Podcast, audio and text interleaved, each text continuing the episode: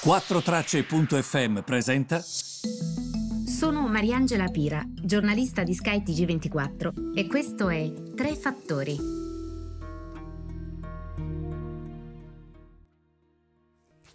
Buongiorno a tutti, benvenuti. Sono i Tre Fattori del 26 gennaio.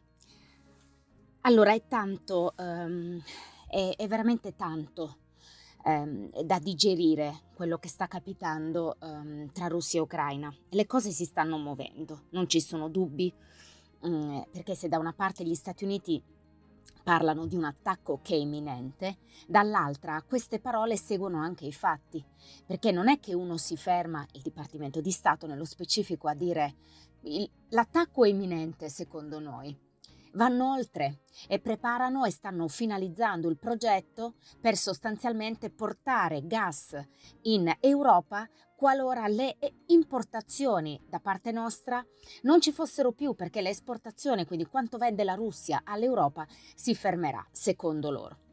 Quindi qualora si fermasse tutto, ecco che gli Stati Uniti hanno un piano molto specifico per far sì che il gas mh, mm, arrivi direttamente dagli Stati Uniti verso l'Europa, di modo che non rimaniamo senza gas, perché ovviamente c'è anche questa, questa ipotesi. Voi fate sempre, sempre eh, conto eh, sul fatto che eh, secondo i dati Eurostat, quindi sono dati che noi abbiamo, e che anche voi potete vedere sul sito Eurostat, noi importiamo come Europa il 40% del nostro gas dalla Russia. Questo è molto importante ehm, perché ci fa capire proprio quanto la situazione sia delicata in questo momento qualora i rubinetti venissero chiusi.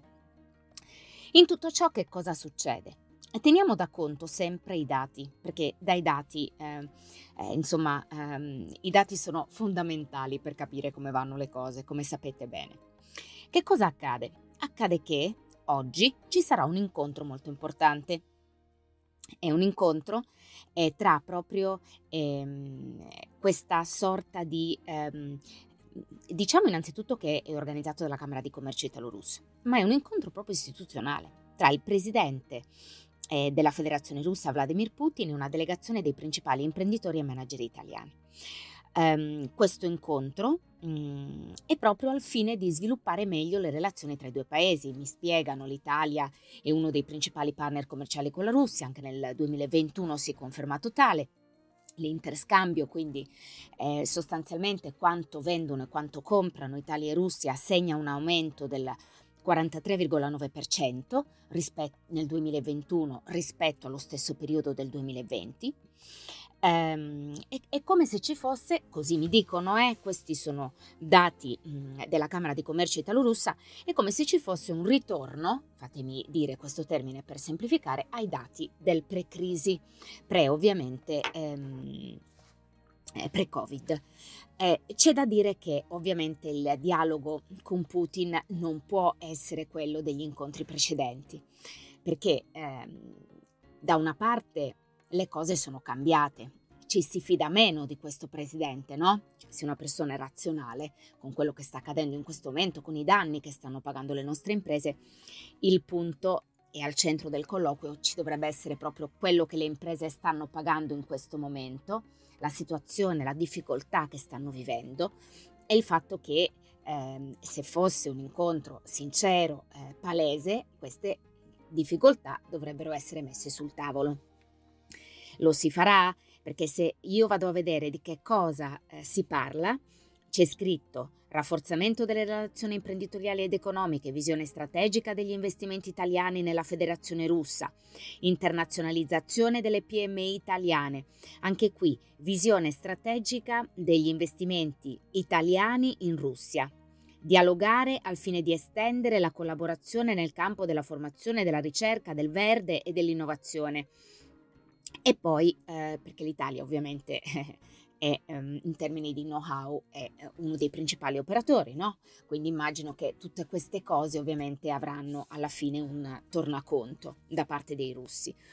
Ma eh, se andiamo a vedere poi i dati, anche in questo caso quando si dice ah, cerchiamo di spingere le aziende italiane, i nostri prodotti in Russia, è, è molto interessante vedere come Le nostre esportazioni in Russia, quindi quanto l'Italia vende in Russia, hanno avuto un forte calo dall'invasione della Crimea. Sono arrivate da, fate conto, 2014 13 miliardi, 8,1 miliardi nel 2020.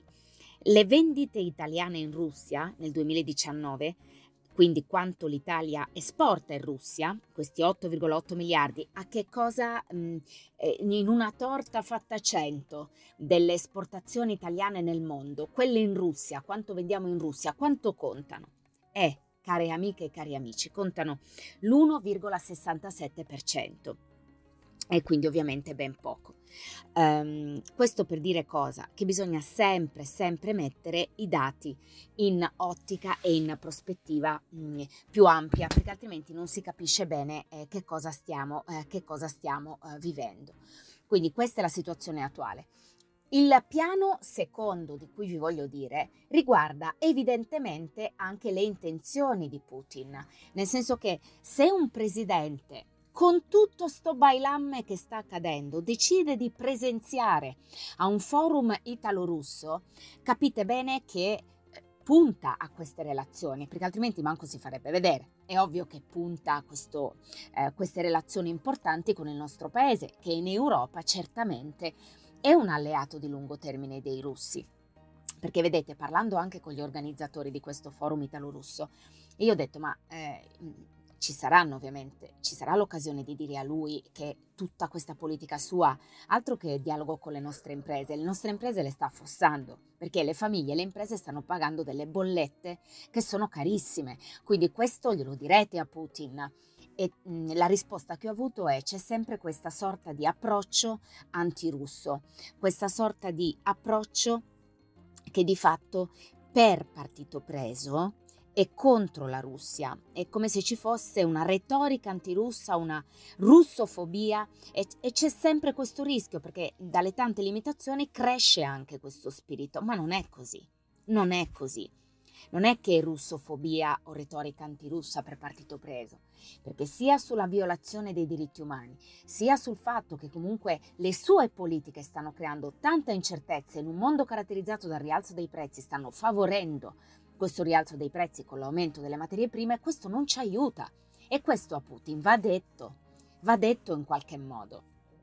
Quindi questo è il mio parere. Certo, noi siamo anche il paese che durante l'epoca della guerra fredda, e questo vi deve veramente rimanere in mente, noi abbiamo deciso di approvvigionarci di gas dalla Russia, nonostante, ripeto, la guerra fredda e le relazioni che in quel tempo c'erano con gli Stati Uniti.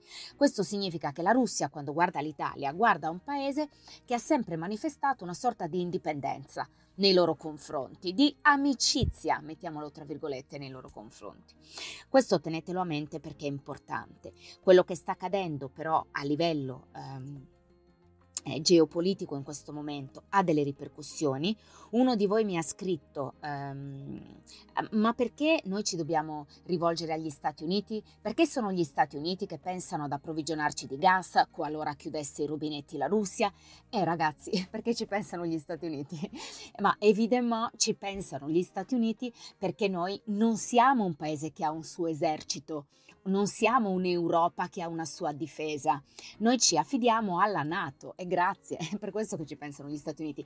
E qui non è un problema solo di sicurezza, qui è anche un problema di economia perché qui è un problema che afferisce anche al gas, a quello che paghiamo, eccetera. E se gli Stati Uniti stanno finalizzando questo piano per fare il modo di divergere il gas in Europa, se Mosca tagliasse appunto l'offerta, la dice lunga, anche perché Biden ha minacciato Putin con sanzioni personali non solo alla Russia, qualora eh, eh, il paese invadesse l'Ucraina. Quindi eh, queste tensioni vedono proprio mh, la minaccia di, ripeto, sanzioni personali non solo alla Russia.